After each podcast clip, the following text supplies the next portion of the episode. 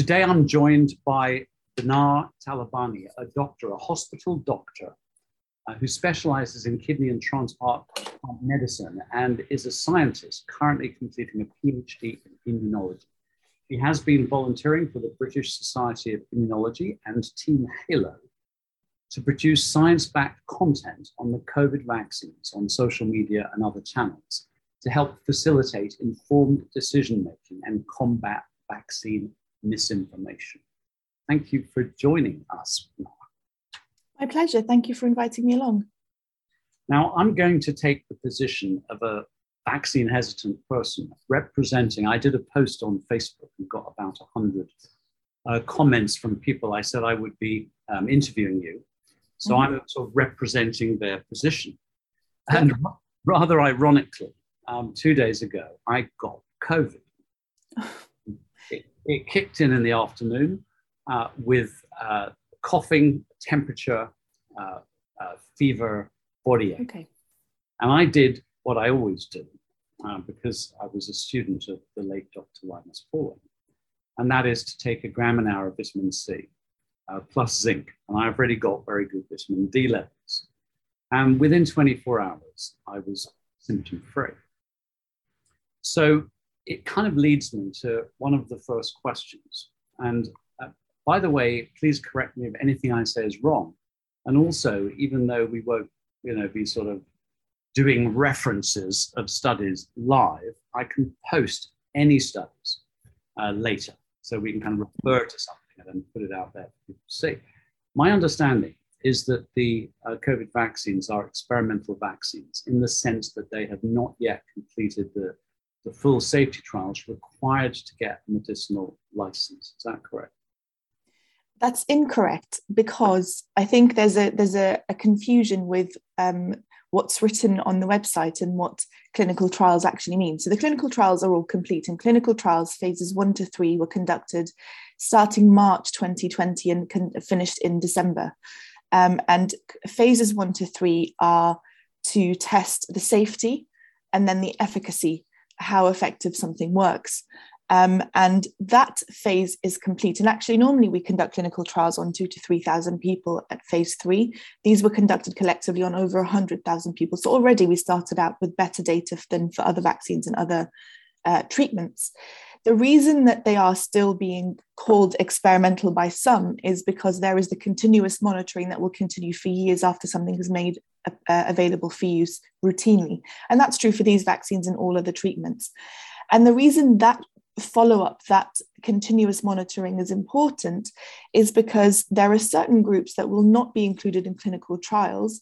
And so we need to be able to, first of all, make sure that the effect, the benefit that we're seeing in the clinical trials is also replicated in the real world where people are out and about and the virus is spreading, etc. And two, for the certain groups who are not including clinical trials, so I, I work with transplant patients, mm-hmm. transplant patients who are immunocompromised and not included in clinical trials. And so because their risk of COVID is very high and because the, the vaccines were safe in clinical trials, they were given the vaccine routinely. They were the, one of the first groups to receive it because of their high risk profile with COVID. And so that continuous monitoring gives us an idea, particularly in, in that one example group, of how effective the vaccine is in that group. Um, and that monitoring is actually really important because that's how we've been able to identify the rarer risk factors, the ones that we would have only seen if we'd given the vaccines to millions and millions of people. But by now, we've given over 7 billion doses, so we know the rarer side effects. Um, and so to say they're experimental, it's, it's just not, it's not correct. So they've now got medicinal license. They no longer need to be used under emergency laws. Is that correct? So so they're they're approved full, they have full approval in places like Canada, the TGA in Australia, FDA in the in the US. They're still under emergency approval use in the UK. I don't know when that will be converted, but in terms of data mm-hmm. on safety, efficacy, we have what we need to know okay. that they work and that they're safe. Okay, and what you're talking about is sometimes called phase 3B or phase 4 post surveillance monitoring. So phase 3 is complete, it's the phase 4 surveillance monitoring, yes. Okay. And um, is it a requirement to, uh, I mean, certainly it would seem ethical to let people know about other approaches that can be effective? So here's someone you know, is being told that the only way is vaccination. Uh, my area of speciality has been nutrition for the past 40 years. Uh, mm-hmm. Dr. Linus Pauling, twice Nobel Prize winner, 48 PhDs, proved that you could stop flu uh, developing into anything serious requiring hospitalization 1975. We now have 18 intervention trials, six randomized controlled trials. Finally, after a lot of campaigning, uh, NICE, that's the National Institute of Clinical Excellence, Rapid C19, and Public Health England have accepted uh, that there is this level of clinical evidence. I haven't focused specifically on vitamin D, but there's a similar quantity of evidence. So, my question is why are we not being told about other things that you can do, which could be complementary or potentially even alternative? So, my answer to that would be that we are, and we are using other measures in for COVID 19. We've conducted clinical, clinical trials um, on things like ivermectin that have overall shown no benefit, and so we're not using ivermectin. We've conducted clinical trials on dexamethasone, which is a very cheap and available drug um, in most parts of the world, and that has shown benefit. So, when patients are admitted into hospital and they reach a certain threshold, the evidence is very clear that giving dexamethasone is beneficial. And so, we are using that routinely and have been for many months. And in fact, those clinical trials started out in the UK. Um, in terms of other measures, so there's been studies on vitamin D, large scale studies on vitamin D that have shown no uh, correlated benefit in terms of COVID 19 outcome. Some smaller studies have, but the larger but the larger studies haven't shown any benefit. And I guess here we're talking about degree of evidence and um, quality of evidence. Mm-hmm. What we don't have are randomized control, control trials or meta analyses bringing all the studies together. And some studies have found some small benefit, and some studies have found no benefit. So, mm-hmm. really, what we need is a really good controlled uh, randomized control trial with a placebo group because all the studies that you mentioned to the, the ones that i'm aware of none of them had a placebo uh, group to see if there was a, an actual significant benefit in terms of statistical analysis with those who receive the intervention versus those that don't well you're, you're not actually correct there because if you mention the dexamethasone study in the most critical covid patients that's with a sofa score over three the dexamethasone versus placebo produced a 30% reduction in mortality. Now, the first randomized placebo controlled trial on vitamin C, we are talking here about intravenous vitamin C, uh, was conducted in Wuhan at Zhongnan University Hospital. Uh, one of the authors is Zhiyong Peng. And it was a lovely study. Uh, what happened, they took by the way, that 30% reduction in mortality is in the ventilated patients in the dexamethasone study. So exactly the same cohort of patients in the vitamin C study. Um, so half of them got placebo, which was sterile water. The other half got intravenous vitamin C. Uh, was a statistically significant 70% reduction in mortality. So more than double that seen uh, with dexamethasone. So that was the first placebo-controlled randomized trial on vitamin C. Okay, well, I, am not aware of that study, so I'll have to read into it myself. But in terms of dexamethasone, it's not just one study that yeah. has led to using it, it, routinely, and it's not just patients who were in ITU and ventilated. Um, it was actually patients who were hospitalized as well, and it, re- it showed a reduction in those, i.e., in patients who developed severe COVID needing hospitalization and oxygen yes. intervention, showed a significant reduction in multiple studies across the board. Um, no, so, I, actually, so, so the evidence for dexamethasone is very robust, but I'm not aware of all the evidence on vitamin C, um, yeah. so I really can't comment on that. No, fair enough. But the, I mean, just to sort of um, I work with the group at Chelsea and Westminster who are using both steroids, um, that's dexamethasone, and vitamin C. And what's fascinating, uh, by the way, is all animals who make vitamin C who can't get COVID. It appears that what cortisol actually does is, is two things. It enhances the absorption of vitamin C into cells, and also um, through a, it, it increases glucose production, which in animals is used to make vitamin C. So st- steroids, cortisol plus vitamin C, are a critical combo. And in the ICUs that we're working with, who are using both intravenous vitamin C and steroids and um, some anticoagulants, they've managed to get mortality rate down to between five and eight percent. And one of our professors uh, at East Virginia Medical School basically said he has had no death of anyone um, under the age of 85 who doesn't um, already have an end stage disease.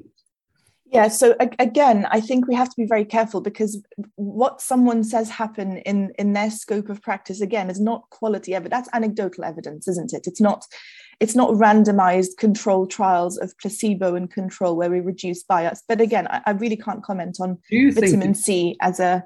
Do you think um, it's ethical at this point if you have a substance as safe as vitamin C, which already has maybe 50 years of evidence as an antiviral agent, to actually do placebo trials at this point in time? Placebo trials in COVID patients, yes, because it, we have we don't have that data. But mm. in hmm. terms of, but if you're saying if people should have vitamin C if they have COVID, I'm I'm not against that. I, all I can say is the data that we have in terms of randomized, robust randomized controlled no. trials don't say that there is a clear benefit, or because we don't have that data.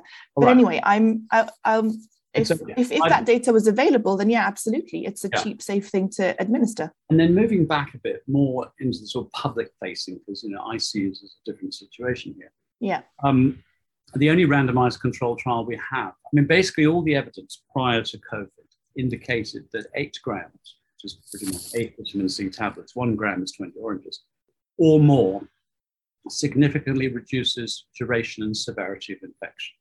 So that already existed. Professor Harri Hemilä, a professor and doctor of public health in Helsinki University, is probably the world's expert on that. And he wrote to the Lancet and the BMJ to say, you know, there's a very robust case for recommending this.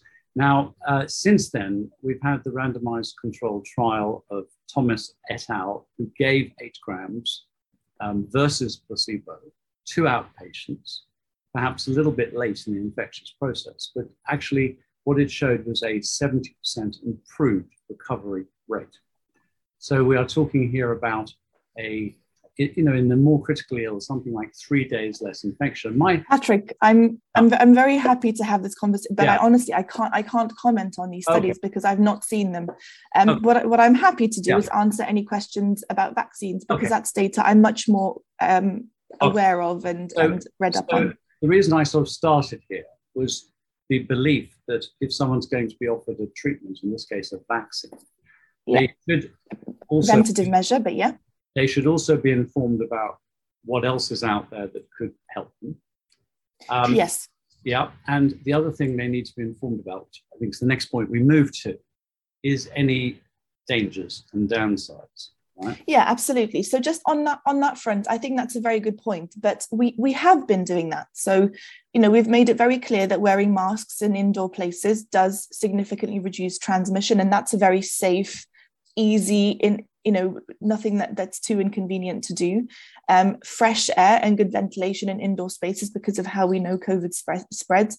So this isn't uh, this isn't a you must have your vaccine situation. It's uh, these are the measures that have been shown in robust data and, and randomized clinical trials where an intervention is concerned um, that has worked against COVID. For other things, we don't have the data to suggest that it does work. For some things, we have done the, that we have done the research. So vitamin D, for example. By the way, I take vitamin D because I have vitamin D insufficiency. I have nothing against vitamin D. Yeah. Um, but it's we should follow the science, and that's really all I'm trying to advocate here.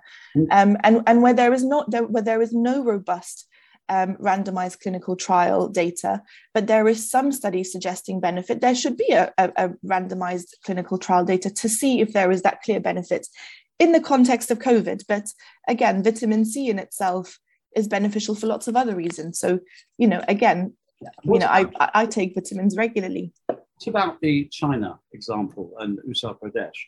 Um, basically, what happened on the 2nd of February um, 2020, uh, the Chinese government shipped 50 tons, that's 50 million grams of vitamin C into Wuhan and gave it to all infected patients. And ironically, um, the first randomized controlled trial, the one I mentioned, which was meant to have 140 patients, ran out of patients because by the end of April and ever since, their ICU has not had a single case of critical COVID. And when I asked again, yeah.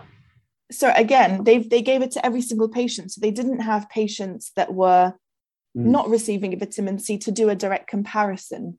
Well, Um, I, and- yes, and- I, and so- I, I appreciate you say that, but I, it seems to me a little crazy to just hook everything into only the evidence of randomized placebo-controlled trials. I mean, in Uttar Pradesh, what they decided to do uh, was when, a, when somebody became infected, they sent them a kit with vitamin C, vitamin D, zinc, Mhm. um, and other components. And they did very well uh, with a 12% vaccination rate. Uh, they actually have a tenth of the mortality rate that we have. Uh, just last week, the Surgeon General in Florida has advised all people to supplement or consider supplementing vitamin C, vitamin D, zinc, quercetin. Is this the same Surgeon General who um, is against mask mandates? Is that the right? Is that the correct person? I have no idea about. I think that's the same gentleman who came out and said we shouldn't be wearing masks indoors, and we actually know the evidence for that is very, very robust. We've, you know, we've got meta-analyses showing significant reduction. Well, so I- again, I'm not, you know, I, p- All right. people's opinions are irrelevant, um, including mine. By the way, I'm only really here to present the evidence in, in what we know. Okay. Um, let's move on to the next thing, which is fully informing people about potential risks. Yeah. So we are here now in a situation where the MHRA, that's the Medi- Medicines Health Regulation Authority, Mhm. has recorded um, over 1,800 deaths, um, largely reported by doctors that they think are associated with the vaccination, and hundreds of thousands of adverse reactions. Uh, in the States, which is five times the size, they're up to about 20,000 um, deaths. So, in other words, you'd expect 10,000, but it's even more in relation to their population. And we really don't hear very much about this. And uh, what kind of appalls me when I go onto the MHRA website uh, is there's a sort of throwaway line that we don't think the vaccine's it's causative. And uh, it, it seems, you know, there's no there's no study of it. There's no commission looking at those deaths. We are, of course, aware of things like peri and myocarditis, uh, you know, in relation to the mRNA vaccines. We're obviously very aware of thrombocytopenia and the thromboembolic uh, events associated more with AstraZeneca. Uh, these are even recorded on the MHRA website, you know, together with with deaths. Um, uh, you know, we have 75 fatal uh, deaths recorded from thromboembolic events with thrombocytopenia. So, Yeah. are people being fully informed that there is a risk of there is a risk of death, albeit small? Yes, I think people are being being fully informed. The issue is that there is a huge misinterpretation of data and a lack of understanding of what the yellow card system and the VAERS system are. So they are reporting systems. So anybody can go on there. You and I can go on there and say, I had paracetamol this morning and then I fell over and broke my leg. And that would go into the 1,800 reported deaths that you just mentioned related to the vaccines. Correlation is not causation. And so the way that we define causation is to take a population, so take uh, say 100,000 people who've had the vaccine and age match them to people who haven't had the vaccine, and then look at the rates of um, things that you mentioned, so pericarditis, uh, death, etc. And then there's the investigation into what caused those deaths and, and those events to happen. Because as you know, Patrick, if we if we take the whole population in in the next year, there will be people who have certain number will have heart attacks and strokes and all other medical conditions that can normally occur. Um, but just because someone had the vaccine a week or so before, that doesn't necessarily mean the vaccine caused it. So the way to try and uh, first of all define if the vaccine increases risks of things happening is, as I said, to take a population of people who've had the vaccine and compare that to their unvaccinated population, but age match them and match them in terms of demographics and social background and other underlying health conditions. And when we do that, we can see very clearly that the risks of those rarer side effects are incredibly rare in the vaccinated groups. But actually, the decision that I think we have to make isn't vaccine versus no vaccine, it's vaccine versus COVID because we want to get back to a situation where we have no restrictions in place and the virus is allowed to spread um, without any social restrictions. So ideally, we would be in a scenario where there is where there are no lockdowns, and we know we, we we shouldn't have to wear masks, and you know implement these social distancing measures. But the way to do that is to have a population that's vaccinated that can't um, catch the virus in great numbers, can't spread it in great numbers, and uh, can't die from it. And that's that's that's significant not to develop severe disease from it. I'd like to. And so when back. we actually yeah I'd like to come back to that, but first of all, dig a little bit deeper. Um, as I understand it, the current situation we have, um, and teenagers is a wonderful example and point, is that the incidence of myo and pericarditis um, is way higher than would normally be expected within each age group, but especially in the teenager age group. I, I read one report that has summed up 600 vaccine associated cardiac deaths in teenagers globally? No. So, no, so that's incorrect. So, that's incorrect. So, the reason I say this is because I was just about to make the point that what we see, the rarer side effects that the vaccines cause, are actually far more common in COVID and often far more severe. And myopericarditis is a very good example of this because what we see in COVID in terms of myopericarditis, including in teenagers, it's at least six times more common in that demographic if you catch COVID than if you were to have it following vaccination. And it's more severe. So, studies have looked at ejection fraction, which is a measure of cardiac function. And the reduction in ejection fraction lasts longer, about three, four times longer in people who've had COVID, including that, that age group, compared to those who've had the vaccine. We've not had anyone who's died, who's died from peri following vaccination, but we have had children and teenagers and other um, age groups die from myo pericarditis following COVID infection. And we've also had those, we've had a, a, significant number, albeit small, but significant because these are children who are otherwise well, go on to need things like heart transplants. Um, and of course, COVID doesn't just cause myopericarditis, it also causes heart attacks and other significant um, cardiac, but also other health issues. Is the mechanism so, of this the spike protein and ACE2 receptors? No. Do you mean in COVID or do you mean in the vaccines? Well, both, because we're seeing, I mean, in the States, there are a number of, of deaths directly caused by vaccines in relation to peri and myocarditis. On the MHRA reports, there isn't a death, but there are, um, you know, there are plenty of cases. I think um, 1,336 cases. So, so, so you're so you're basing that on the VAERS website, but again, we said that no, VAERS no, what I just mentioned, the 1336 was the. By the way, something else that I would love you to clarify here. I have a couple um, who uh, one used to be a news reporter, uh, and the other is a is a was medical journalist of the year. And the the lady, uh, the news reporter, um, had a terrible reaction um, after having had the flu jab and the booster. And she still hasn't recovered a month later. Uh, she's a bright woman. Uh, she went in to try to post a yellow card report and failed. So, one thing I would love is do please give us the link um, so, that, so that a person can post their own yellow card report. Um, yeah, the, hus- the husband. That's, that's easily uh, available on the government website. If you just click on, if you Google the MHRA, the link is easily available.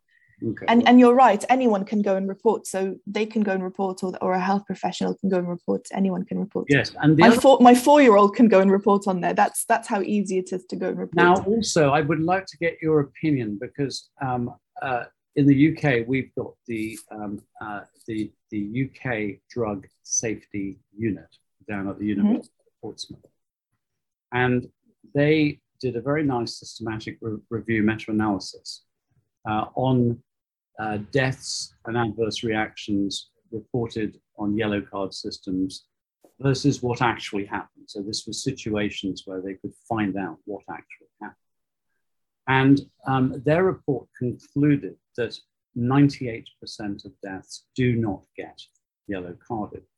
Now, um, I went a little bit closer into their study to look at um, vaccine related deaths and even a little bit closer still to look at issues like thrombocytopenia and found a study of MMR um, where there were deaths as a result of thromboembolic events with, um, with uh, cytopenia.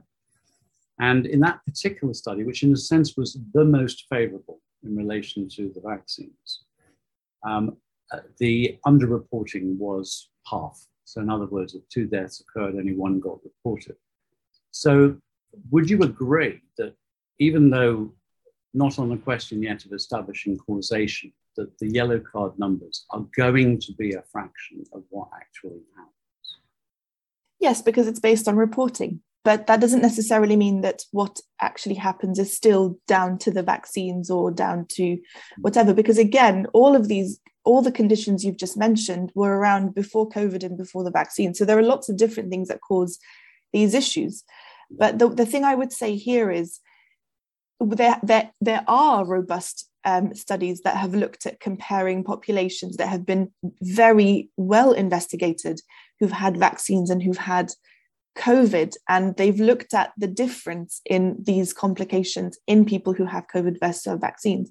And every single side effect that the vaccine causes is far more common in COVID infection than in the vaccine and often more severe but the, except for one and that and i'm happy to share the data with you that mm. one is lymphadenopathy which is swollen lymph nodes which lasts a few weeks which we expect to see because your body once having the vaccine produces immune cells and that's where they reside and that's where they do all their work mm-hmm. that swelling of lymph nodes then then settles but, but you have that immunity from the vaccine but every other side effect so pericarditis clots clots happen in one in five people in covid we're talking serious clots that cause hospitalizations, but not even including the microclots that cause mm-hmm. things like COVID toes and um, and, and and digit um, necrosis and things like that. We're talking serious clots that result in hospitalization and death, far more common in COVID infection. And I think that's it. So we, we, we can delve into the data and everything, but actually it's important to take a step back and put things in context and say, this is the risk of COVID. Mm-hmm. And this is the risk of the vaccines. And if we want to get back to a situation where we don't have to implement social measures, what can I, we do to mitigate the risk of COVID? I want to have that conversation with you, but I've just got a few more adverse. Yeah, absolutely. People are concerned about. And my understanding is that it is the spike proteins of the of the virus. I mean, we did a very good interview with Dr. Malcolm Kendrick, who's a bit of an expert on things cardiovascular, and he pointed out that you know whenever you get an immune insult, you get clotting. Mm-hmm. You know, the two things go absolutely hand in hand. And they also go hand in hand with spike protein mRNA vaccines.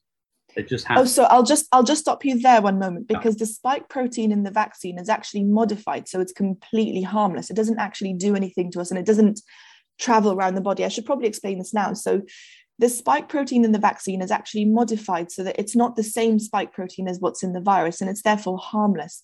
All the spike protein does is when we actually form the spike protein, after we inject the vaccine into our arms. The cells in our arms make that spike protein. It doesn't then replicate like uncontrollably like we see in the COVID virus. It stays in the cells in those arms. Our immune system goes along, actually then gobbles up the spike protein and takes it to the lymph nodes near where the vaccine site is and actually then neutralizes the spike protein completely. So the content of the vaccine and the spike protein after vaccination are removed from the body less than a couple of weeks after having the vaccination. Doesn't travel around the body, it just stays in this region here near the arm. But what that does, the, the, the information from the spike protein, our, our innate immune system, takes that information and communicates it with the adaptive immune system, so T cells, B cells, to mm. start producing antibodies and those memory T cells that then remember what COVID is. Um, but yeah, so the spike protein in and, and COVID as an infection is harmful because it replicates uncontrollably, triggers an immune response, as you as you just said, but in a way that's out of control and that our, our, our body essentially can't overcome for a lot of people, and that's how they become ill. But actually, the spike protein in the vaccine is essentially dormant and it just carries the blueprint of what COVID is. So they're two very different things. And I think we have to bear that in mind when we're considering the two. So you think all these reports of myocarditis, pericarditis in relation to um, mRNA spike proteins is absolutely non-existent? No, I didn't say that. Myocarditis and pericarditis do happen after vaccination. But as I've already mentioned, that the, the cases are very clear that they're mild post-vaccination and always recover. But compare that to what happens in COVID, they're far more common in COVID infection, including in the demographic of young um, men why, who are more why likely to Why do they occur? What's the what's the considered mechanism? I don't think we understand the mechanism fully, but it's thought to be related to the inflammatory response that we that the that the virus causes. Mm. It's a similar resp- inflammatory response that we have in the vaccine, but it's actually much more targeted and much more subtle because what it's not doing is it's not fighting a virus that's replicating out of control. We're simply mounting an immune response to be able to defend ourselves in the future. Okay, now moving on. The number of concerns have been expressed about menstrual cycle disruption, heavy bleeding, and even potentially infertility. Uh, I notice again on the MHRA site there are 44,000 suspected reactions relating to a variety of menstrual disorders. Um, yes, what's your comment about that? So again, okay, so that's a really good question. So um, let's let's stop basing our um, decision on causation on the MHRA yellow card system because as we said that's that's a reporting system.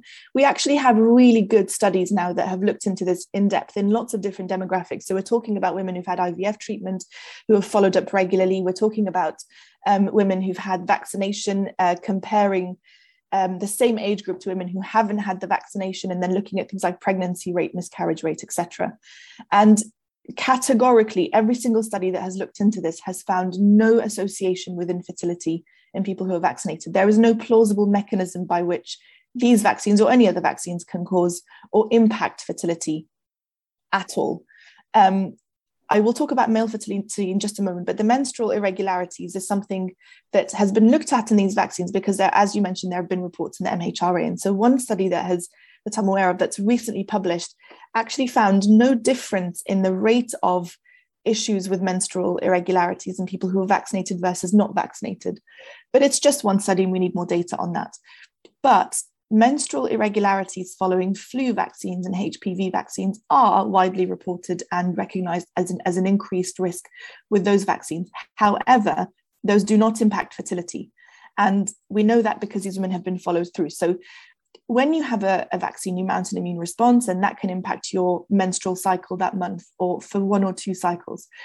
But number one, the advice is if, if those menstrual irregularities persist beyond a couple of cycles, you need to go and see your GP because it's not vaccine related and you need to be investigated and checked up to make sure there's nothing else going on.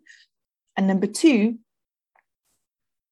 the people in the in in the, so the people in the studies following flu vaccine and HPV vaccine who've had menstrual irregularities, it always settles and again doesn't impact fertility in the long run.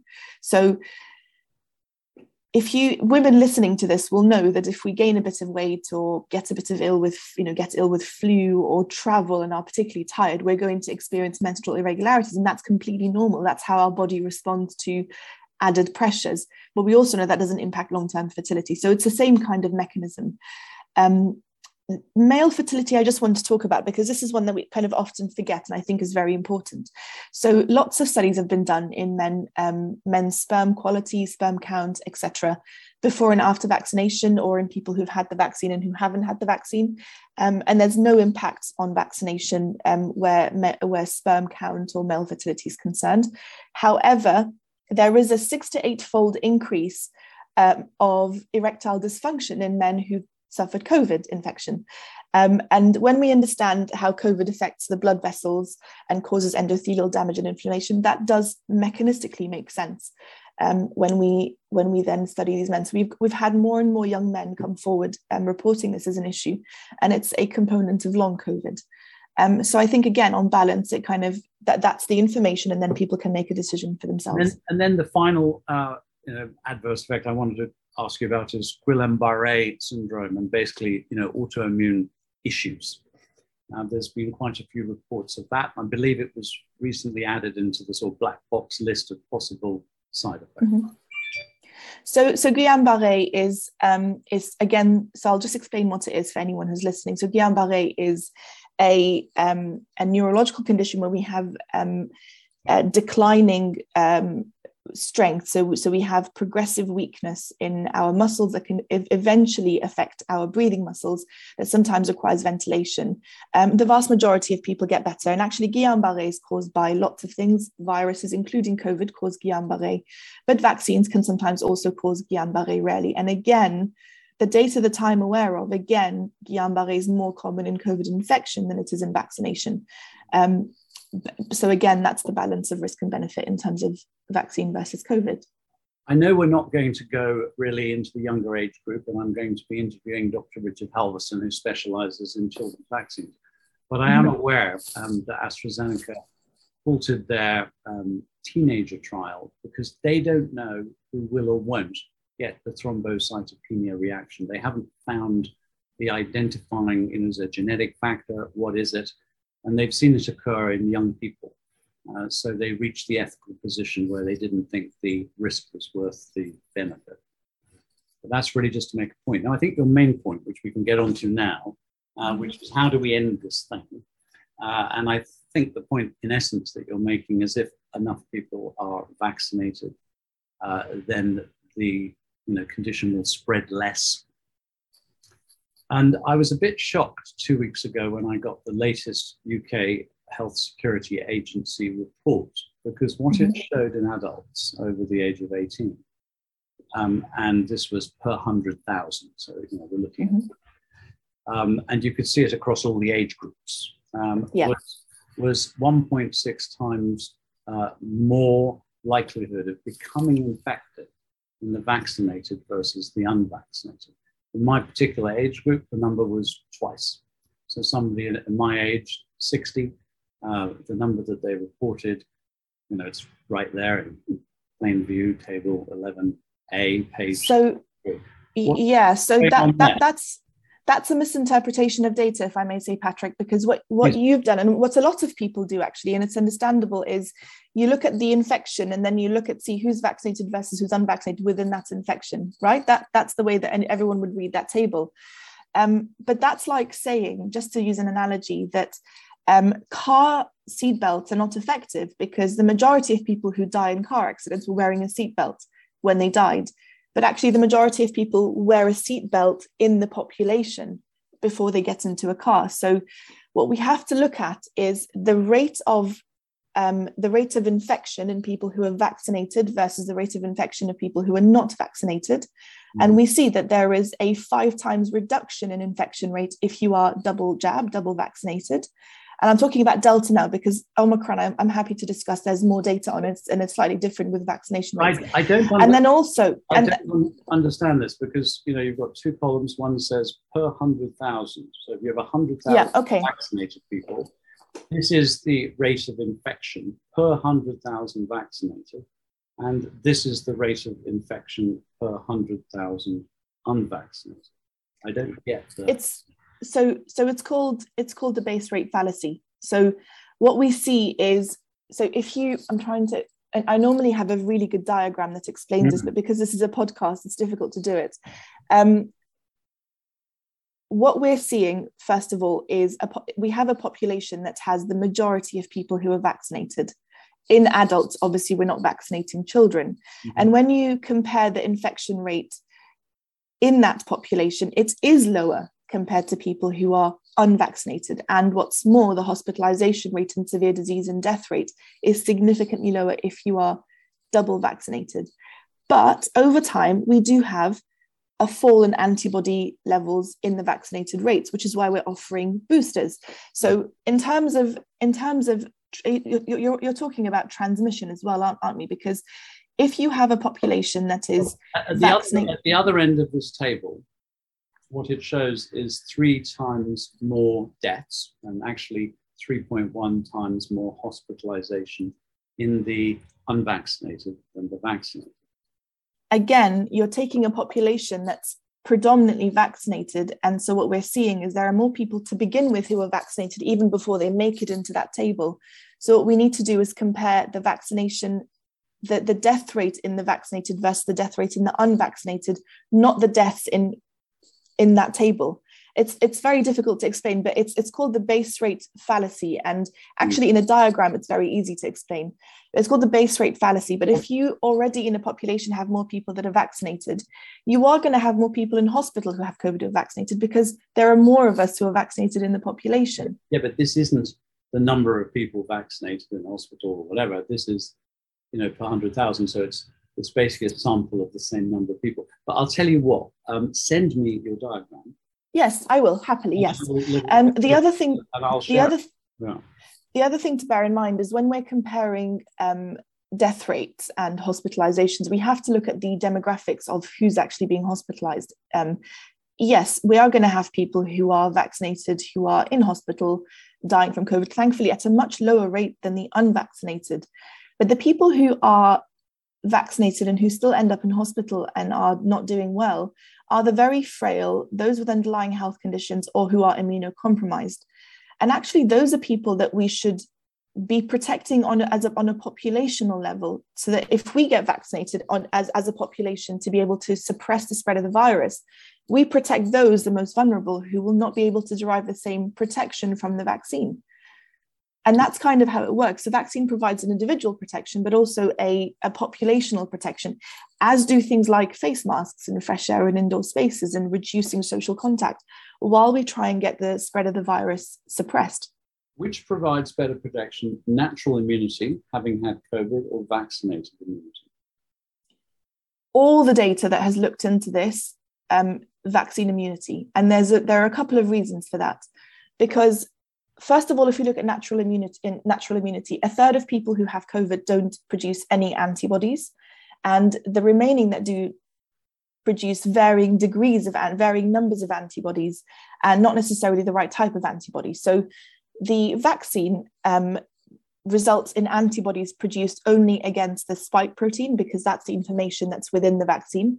And it's the spike protein that actually enters our cells via the ACE2 receptor and causes damage. So it's only antibodies against the spike protein that neutralize the COVID virus. Whereas natural immunity, if you're exposed to COVID, you produce antibodies to the 28 different proteins that are sat on the virus and not just the spike protein, which is why we get varying degrees of immunity.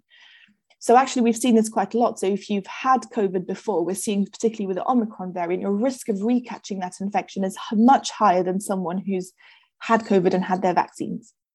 Now, I find that's different, had COVID and their vaccines.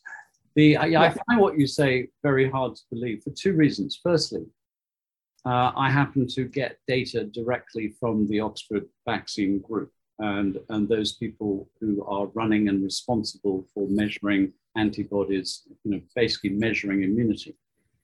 And they have shown me in their studies categorically uh, that natural immunity is better than vaccinated. They have not. They have definitely not, just, because I know which papers you're talking about. Okay, so that's the first. And the second, as I was just sent 137 studies showing that natural immunity is superior. We're not talking here about natural immunity plus vaccination. We're just talking no, no, I know about natural immunity. That it lasts. Yeah, no, it's it's it's very i mean the, i mean we, we, we can sit here and, and debate but the data yeah. on this is actually very clear that vaccine immunity provides more robust immunity than natural immunity alone or natural infection alone um, and of course you're also bearing in mind that the natural immunity is based on those who survive covid in the first place or who don't end up hospitalized and develop long covid with a chronic organ damage so it's not just a case of oh, i'll catch the infection and i'll be immune it's a I'll well, take the risk of the infection um, and I then think, potentially not even develop good immunity to begin with. But but that's the data. It's um, yeah, it's quite yeah. clear. Well, I'd like you to send me that because I, I, I question it. Um, I think that there's a lot of people, myself included, who consider the you know that there is an innate immune system which is incredibly dependent on vitamin C, vitamin D, zinc, and various other uh, nutrients, and uh, then there's the acquired um, immunity. And it's this ignoring of how we can actually support and boost our immune system. So the idea here is not, you know, just go and get infected.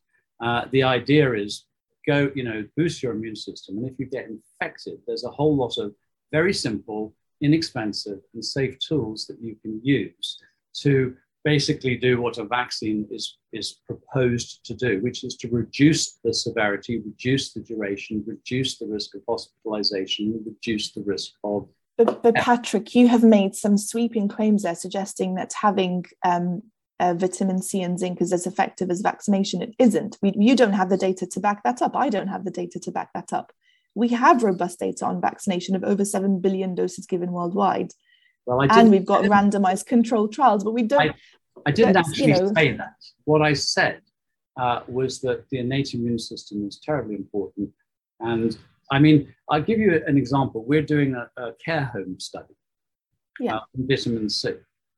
because as we know, a very large proportion of deaths, whatever it may be, 40%, you know, over a third of deaths have happened in care homes.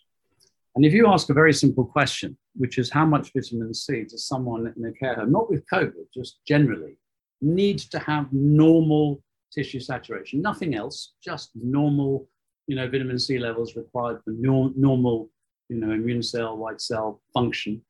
Uh, if you actually ask that question, uh, the only data exists in 1992, uh, which reported in the UK that 40% of care home residents had effectively scurvy levels of vitamin C.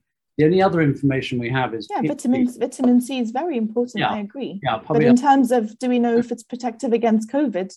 That's yet to be seen. I think. 18 intervention trials. I mean, they're there. I sent randomized, you... randomized. Again, I think we, no, no, we're, no, going back to this again. Yeah, I know. We, we, we need better data, and of course, if it's beneficial, then yes, absolutely. But yeah, but you know, but the vaccines are safe, and they have been proven to be very effective, as have masks and as have good air ventilation. And yeah. what you're talking about innate immunity, innate immunity is very quick but not specific. So innate immunity will gobble things up, um, but it doesn't prevent severe disease. It doesn't. It certainly does not prevent uh, infection. Um, it's the adaptive immunity. That's what prevents infection and severe disease. That's the one that's actually specific to the to the disease that we're trying to protect against. So as an immunologist just to learn it if you get cold mm-hmm. you get over it. How much of that is your innate you know immediate immune reaction? And how long does it take to acquire you know antibody immunity against that particular infectious agent so if you take someone who's never had a cold before, because of course people, the cold has been, it's, let's rhinovirus or RSV we're talking about. Mm-hmm. These are viruses that have been around and are endemic in the population. And so everyone will have some underlying degree of adaptive immunity because it's something we've had before. Of course, the virus mutates. So when it comes across, we'll have, we may have some antibodies that are circulating. The innate immune system actually does very little there. It's the adaptive immune system because, because it's come into contact with that cold virus, the rhinovirus or RSV before, mm-hmm. where there may be some underlying antibodies that can that that can um, neutralize it before we even catch it. Um, but what's more likely is that we have underlying B cells, memory B cells, and memory T cells that have seen the cold virus, so the rhinovirus or respiratory syncytial virus, that can very quickly produce antibodies and neutralize the virus.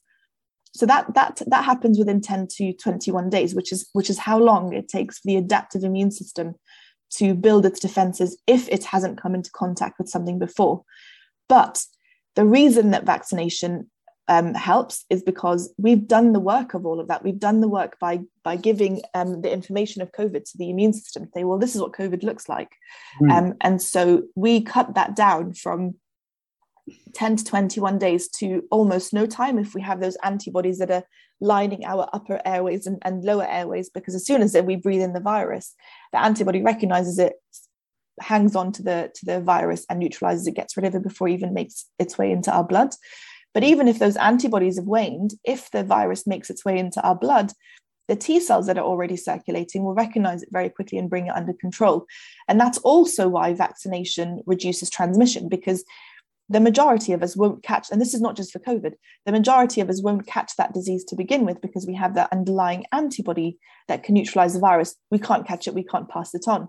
But mm. for the few of us that can go on to catch it, because we bring the virus under control very quickly, because we have that underlying memory of what it is and how to neutralize it, we actually have much less virus in our body to pass on to others. So it's the same thing. Okay, now reinfection. Um, is it rare? I'm looking at a systematic review. I'll read it to you. Researchers from Ireland conducted a systematic review, including 615,777 people who had recovered from COVID 19 with a maximum duration of follow up of more than 10 months. Reinfection was an uncommon event, they noted, with no study reporting an increase in the risk of reinfection over time. Absolute reinfection rate rated from ranged from 0 to 1.1%, while the median reinfection rate was 0.27%.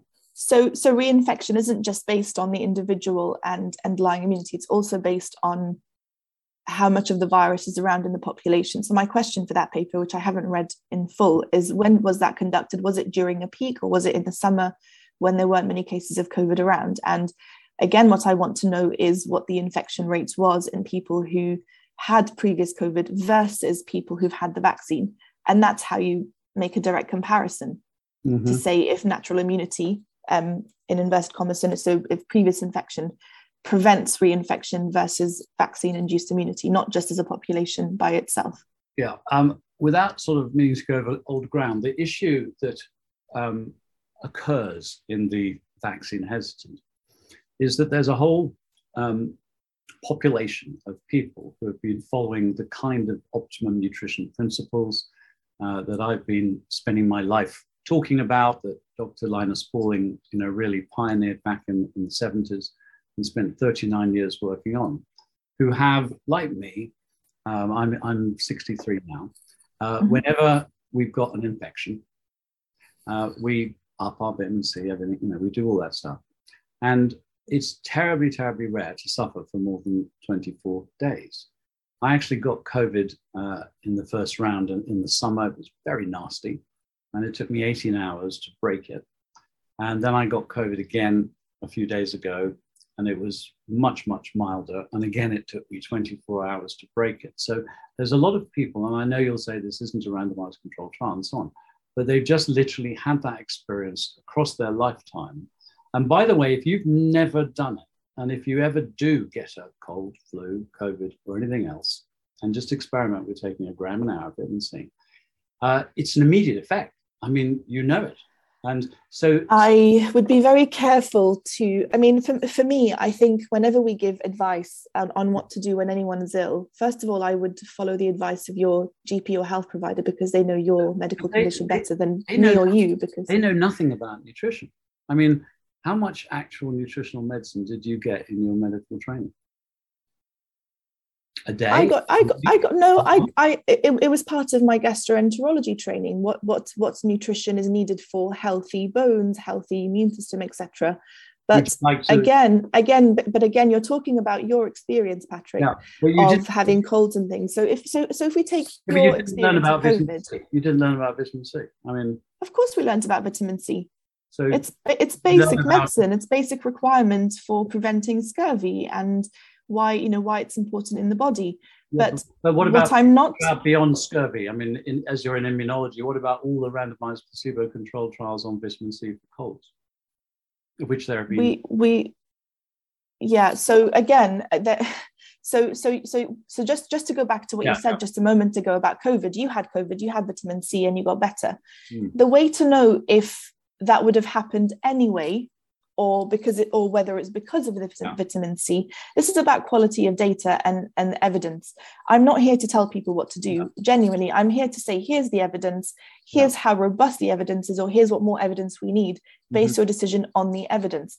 If we were to know if vitamin C was actually going to prevent severe disease or um, or, or good recovery from COVID, the way to do that is to take 100,000 people from different age groups um, who have COVID and at the same time give them vitamin C as a group of 100,000 age matched people who who don't have vitamin C and then follow them through to, to, to see their outcome. That's what's you, been done with the vaccines. Yes, but can I ask That's you, how we know the vaccines work because that's what we've done. Yeah. No, no, no, I know. We have six RCTs. Although without we, the, yeah. We've got six RCTs on vitamin C and, uh, you know, they will be criticized because they're not 100,000 people.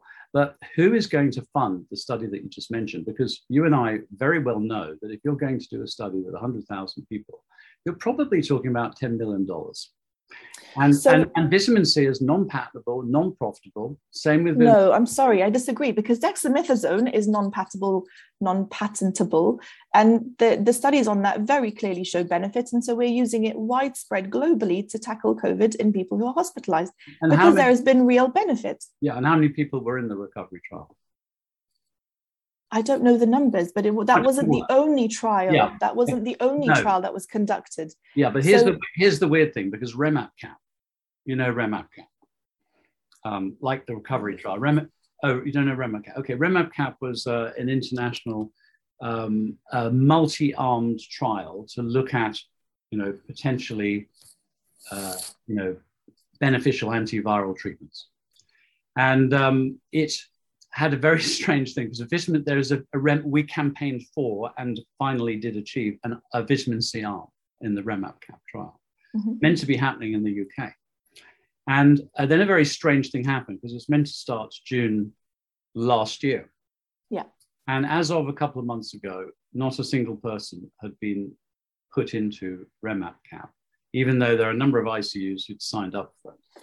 And the reason okay. why none had been put into it, apparently, because uh, I've been following this one through, was they didn't have any supplies of vitamin C. so I contacted the suppliers of vitamin C and put them in touch with the buyers of the ICUs. And they said, sorry, we're not allowed to buy from you. Anyway, we have finally broken that stranglehold on supply.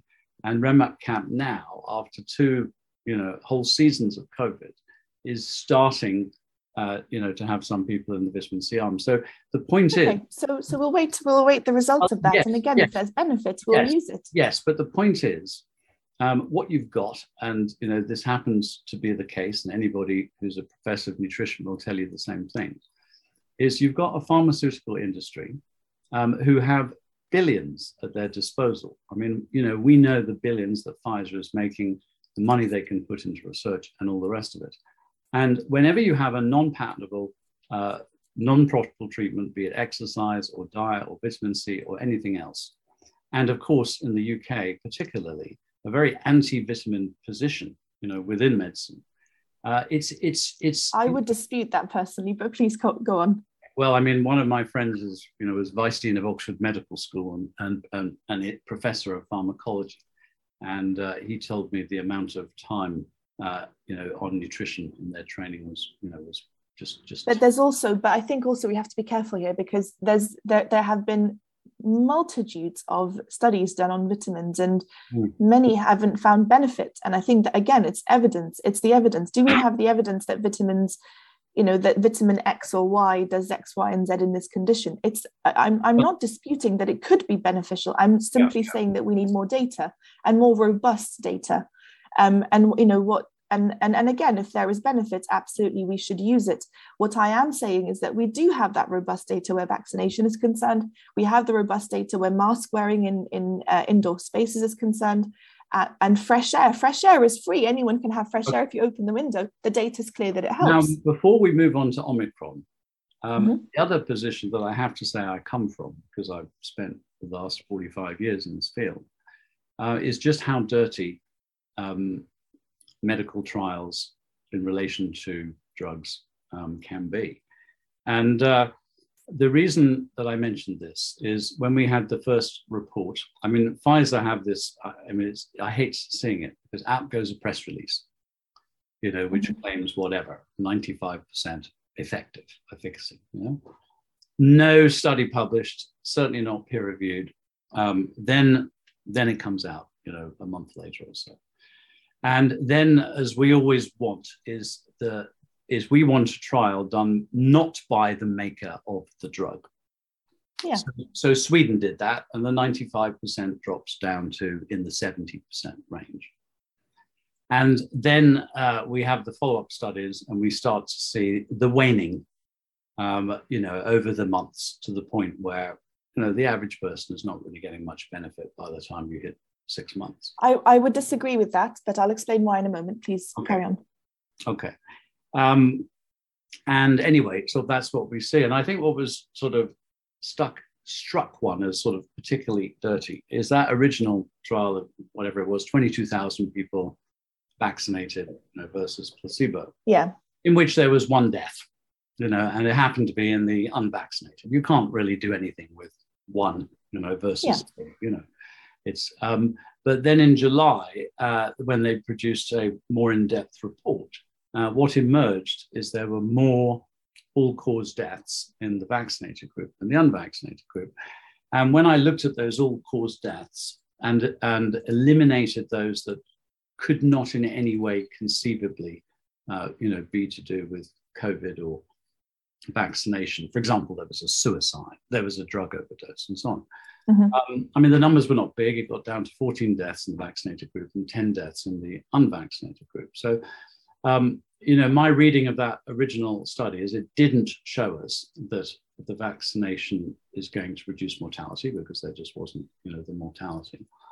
Um, it didn't really um, establish safety. You probably disagree with that. Um, so um, w- what I would what I would say is, is the, the, the clinical trials didn't just give us population data because they yeah they were collected done on hundred thousand people. If you look at the three vaccines that we ended up using in the UK, they also gave us immunological data, which is actually key because that will give us an understanding of who's going to get protection, um, um, be it the antibody protection. So when we have our when we have our vaccines, we produce antibodies that actually, as I mentioned, uh, line our airways, upper and lower airways, and our blood. Um, and those antibodies are key to neutralizing the virus and actually preventing infection in the first place. And we saw a really good um, antibody response in actually everybody who had the vaccine, including the older age groups, which is which is quite rare because often in people who are older, they have um, a vaccine and they don't mount the same good immune response that we saw with these vaccines. Number one. Number two, T cell immunity. So T cell and B cell immunity. So, so memory, the, the adaptive immunity that we talk about, um, was again quite robust. But we saw that better in the second vaccine that we did in the first dose. And that's why the, the full vaccination is actually two doses, not one, because we wanted to mount enough of a T cell response so that even when antibodies started to wane, because antibodies will wane in any vaccination we've given in history, which is why we need boosters and we have needed boosters for all of the vaccines, doesn't mean the vaccine has failed. That's just what antibodies do. But when antibodies wane, we have the underlying T cell immunity, which acts to prevent severe disease because those T cells, the memory cells, recognize what COVID is. Um, even if the antibodies start to wane um, and can still work to neutralize the virus. And actually, that's key to preventing severe disease and hospitalization. So, even in the populations who have antibody waning after a few months, that, um, that reduction in hospitalization is still preserved because the vaccine's doing its job. Now, should we, uh, if we're going into a gathering of a number of people, should we all just have a lateral flow test? The lateral flow test is very sensitive, but not as specific. So the lateral flow test will, um, so if you have a lateral flow test and it comes back as positive, there's a very, very high chance that you have COVID. So then you obviously isolate and have a PCR test and don't mix until that comes back. Obviously, if the PCR is positive, you isolate, you have COVID. If it's negative, um, it's some reassurance that you're less likely to catch COVID, but it's not 100% um, accurate. So with all of these things, so vaccination is not 100% effective because nothing is. Lateral flow test not 100%. Um, mask wearing isn't 100%. They've all been proven significantly to improve reduction in transmission and disease.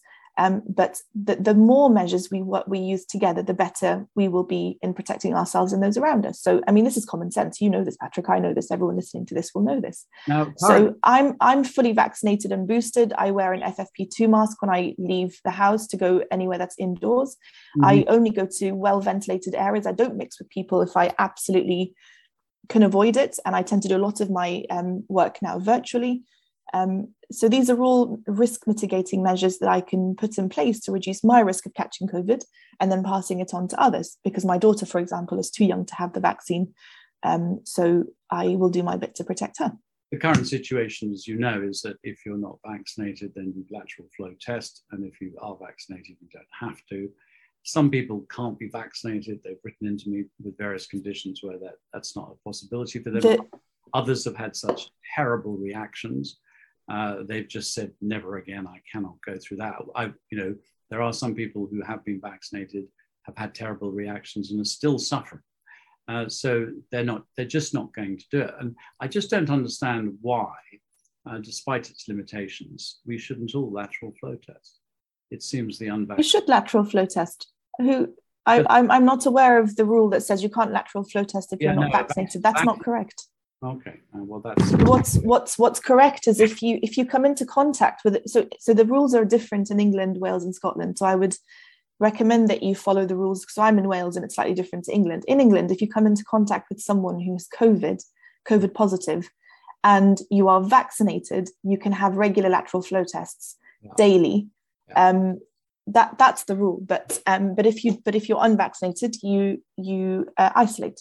No, the, the current rule is you know going into you know social events or places that if you produce your vaccine passport and had your oh yes yeah that makes sense well that does make sense to, because if you haven't then you have to do a lateral flow sorry so yeah so you meant vaccine passports yeah that does make sense because as i mentioned with the underlying antibodies So I'm so I'm double vaccinated and I've had my booster a month ago. Bear in mind that it takes two weeks after the dose for your adaptive immune system to actually kick in. So you're fully vaccinated once you've had your second dose and you've waited two weeks. So I'm I'm double vaccinated and boosted. So I have my antibodies in my upper airways, lower airways, in my blood, my T cells. Mm-hmm. If I come into contact with the virus, including Omicron, my, my risk of actually catching it is incredibly low compared to someone who's not vaccinated. Now let's talk about so, Omicron, but just before that, do you think vaccines should be mandatory? For who? Everyone. No. No, I think um, I think it's right that we mandate them for healthcare workers because we we mandate other vaccines for healthcare workers. Um, and the reason for that is because as an NHS doctor, I will come into contact, particularly in my line of work, I will come into contact with people who are immunocompromised and vulnerable to the virus even if they're fully vaccinated, because of their underlying immune system, they will not mount the same uh, defenses that I will. Um, and I shouldn't, I don't have the right to put other people at risk. No. But in terms of the general public, no, I think we should just communicate the science, and the science really speaks for itself in terms just, of um, their safety and cheekily, efficacy. Cheekily, in the American Webster Dictionary, you probably know this, um, the, the definition of a person who opposes. Sorry, um, Sorry, I missed I missed the beginning of that. In the uh, American uh, dictionary. Yeah, in the American dictionary, the Webster Dictionary, the definition yeah. of anti-vax is either a person who opposes the use of vaccines or who opposes regulations mandating vaccination. So I only say that cheekily because it, it makes you and I anti-vax, but I, I like the fact that you refer to vaccine hesitant, which is really what. Yes, I th- and I think that's a really important point because there are very different groups of people where this vaccine is concerned. There are people who've had all their other vaccinations, who've followed all of the medical advice, mm-hmm. um, but suddenly are very worried about these ones. And actually, I think that concern is warranted because there's so much misinformation flying around and there is so much misinterpretation of data and people who are going on social media and saying well look this is what this causes and this is what mm-hmm. this you know a, a lot of examples actually if you have access to accurate evidence-based information people don't hesitate to have the vaccine which is why the vast major- vast vast majority of scientists and doctors and etc are vaccinated let's uh, end by talking about omicron and i'm going yeah. to uh, read the statement of dr angelique Coetzee, the South African doctor who found the variant. Uh, she says quite simply, I've been stunned at the response, and especially from Britain. Let me be clear nothing I have seen about this new variant warrants the extreme action the UK government has taken in response to it. No one here in South Africa is known to have been hospitalized with the Omicron variant, nor is anyone here believed to have fallen seriously ill with it. So, um, you know, are we overreacting to Omicron? Uh, could it not be a uh, you know, even if it is more contagious, uh, a much less serious infection. The key here is that we don't know, and she doesn't know either. And I'll explain why that is because it's all related to the natural history of the infection. So, if if I was exposed to Omicron today, I will not necessarily show symptoms for about two weeks. Mm-hmm. In those two weeks, I can pass it to other people.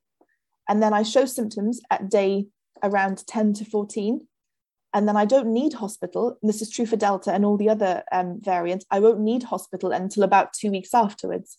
So, actually, from catching the infection to hospitalization for each individual who catches it, we won't know if they need hospital until about a month after the original infection. Now, bear in mind that this was first discovered just about a month ago. We will now start to see if hospitalizations go up. And actually, South Africa have seen a rise in hospitalization. Um, we won't know if that's Omicron or Delta because they have a very low vaccination rate um, um, in general. But um, I think it's too early to know whether it's going to have the impact on hospitalization. So, so for her to make that statement, I think is is it's just too early. We just don't know. Okay. What we do know is that where a virus is more transmissible, overall it is going to infect more people and we know that that always translates to higher hospitalization rates mm-hmm. um, and deaths. I hope it's a less virulent virus. I hope it's much milder and that we're not going to be needing all of these restrictions and measures but i would rather take the precautionary approach and realize that we don't need it than not take the approach and then realize that it's too late and have our nhs um, overwhelmed with hospitalizations. Because bear in mind i'm sure you know this but um, if we, you know, we, we have a finite number of resources, and if our beds are becoming um, overwhelmed with COVID patients, that's fewer beds for cancer patients and heart attack patients and car crashes and all the other things that our NHS provides care for. Mm. So we are right to take measures early and wait for the data before we can say for sure that it is or isn't um, um, more severe. And then finally, um, the way it seems to be panning out now is a six monthly vaccination. Uh, that's what Pfizer have said as well. And one concern that Again, I have, yeah. I mean that. I mean that doesn't just. I guess so. So so boosters don't just depend on waning antibody levels. Booster boosters are also a reflection of the disease rate, so the infection rate within the population, the transmission rate. Uh, a population with a high transmission rate is more likely to need boosters than a population with less transmission. So if there's less virus in the population, we wouldn't need to be running out to boost everybody and mm. um, maybe just the vulnerable because the rate of exposure is lower. So it's it's not just it's not as simple as to say yes we're going to need it every six months. Um, because bear in mind even when antibodies start to wane after after some months we still have that underlying protection from t cells that, that work well to prevent severe disease. And we know that two doses um, do protect against severe disease in about 70% um, where the omicron is concerned but it's that booster dose that, that really boosts the antibody um, protection to actually prevent infection um, at a rate of 75%. And what about the long term effects of multiple vaccines? The reason I'm raising this is there's some very good studies recently reported in the BMJ um, on flu vaccines that people in the following winter uh, are more susceptible, quite considerably more susceptible to respiratory infections. That's not that that's incorrect. So that's it's incorrect to say that's related to vaccines because of because as we know, the flu virus itself mutates every year, and um, each year we vaccinate against the previous strain because we can't make the vaccine fast enough for the strain that we have access to, just because of because of the fast rate that it mutates, and so the vaccination that we offer for the previous strain does still reduce hospitalization and death in the tens of thousands um, which is why it's worth doing it every, every year that we vaccinate for it. Um, the reason we have had um, a, we've, you know, we've had this nasty rhinovirus go around and flu virus go around. Well, bear in mind um, that these are these are viruses that are endemic, and that every year we catch them, and every year we update our immunity on them. So our adaptive immune response, our T cells kind of remember what it is and update themselves to be more recognizing of that strain that we come into contact with. Because we've had all these social measures in place that have suppressed COVID spread, and because COVID is far more transmissible than all these others, the measures that we've put in place to suppress COVID have also impacted the spread of flu and all these other um, nasty viruses that my daughter keeps bringing home to me from nursery. So actually, we've not had the exposure to these viruses. We've not our immune system hasn't come into contact with them. So now that we are coming into contact with them, it's hitting us a little bit harder because we need to remind ourselves what these are. That's not related to vaccination. There is absolutely no evidence that it's related to vaccination. In fact, there's no plausible mechanism by which it can be related to vaccination. Well, Bnar, I think we've come to the end of a very fascinating hour. Uh, you argue your case very well. And I wanted for all my listeners the chance to hear, you know, your side of things, so to speak, as a person who's committed to converting vaccine hesitant uh, to go get vaccinated. I mean, I, I, I'm honest. I'm honestly not in the position of telling people what to do. I think, but I do, but I do believe that people, uh, social media and lots of stuff that's flying around is misleading people. And if you don't have ac- access to accurate information, and you're basing your decision on even just a little bit of misinformation, that's not an informed decision. And, and as a doctor, I have a duty to make sure people have access to accurate information so they can decide for themselves and make an informed choice. That's literally all I'm trying to do. So I hope it's been helpful. Um, and yeah, my, I'm happy to be contacted um, if anyone's got any questions. My, my one request, if you have a shortage of time, is do please read our review of 12 intervention trials on vitamin C. I will do. Thank you for sending it across. Uh, thank you very much for your time. Do send any links or information you'd like to share, and I will find some way of uh, making that available to all. Thank you, Patrick. Stay well. Thank you for listening to this podcast, which is supported by a Facebook post with comments on specific assertions made by Dr. Bnar Talabani giving evidence to support or refute various points relating to ivermectin, vitamin D, the toxicity of spike protein, natural versus vaccinated immunity, and other key points for your further consideration. Next month, I'm joined by children's vaccine expert Dr. Richard Halvorsen, not just on COVID, but all children's vaccinations, not only their pluses and minuses, but also the changing face, attitudes, and science on vaccination across his medical career running the vaccine clinic Baby Jabs.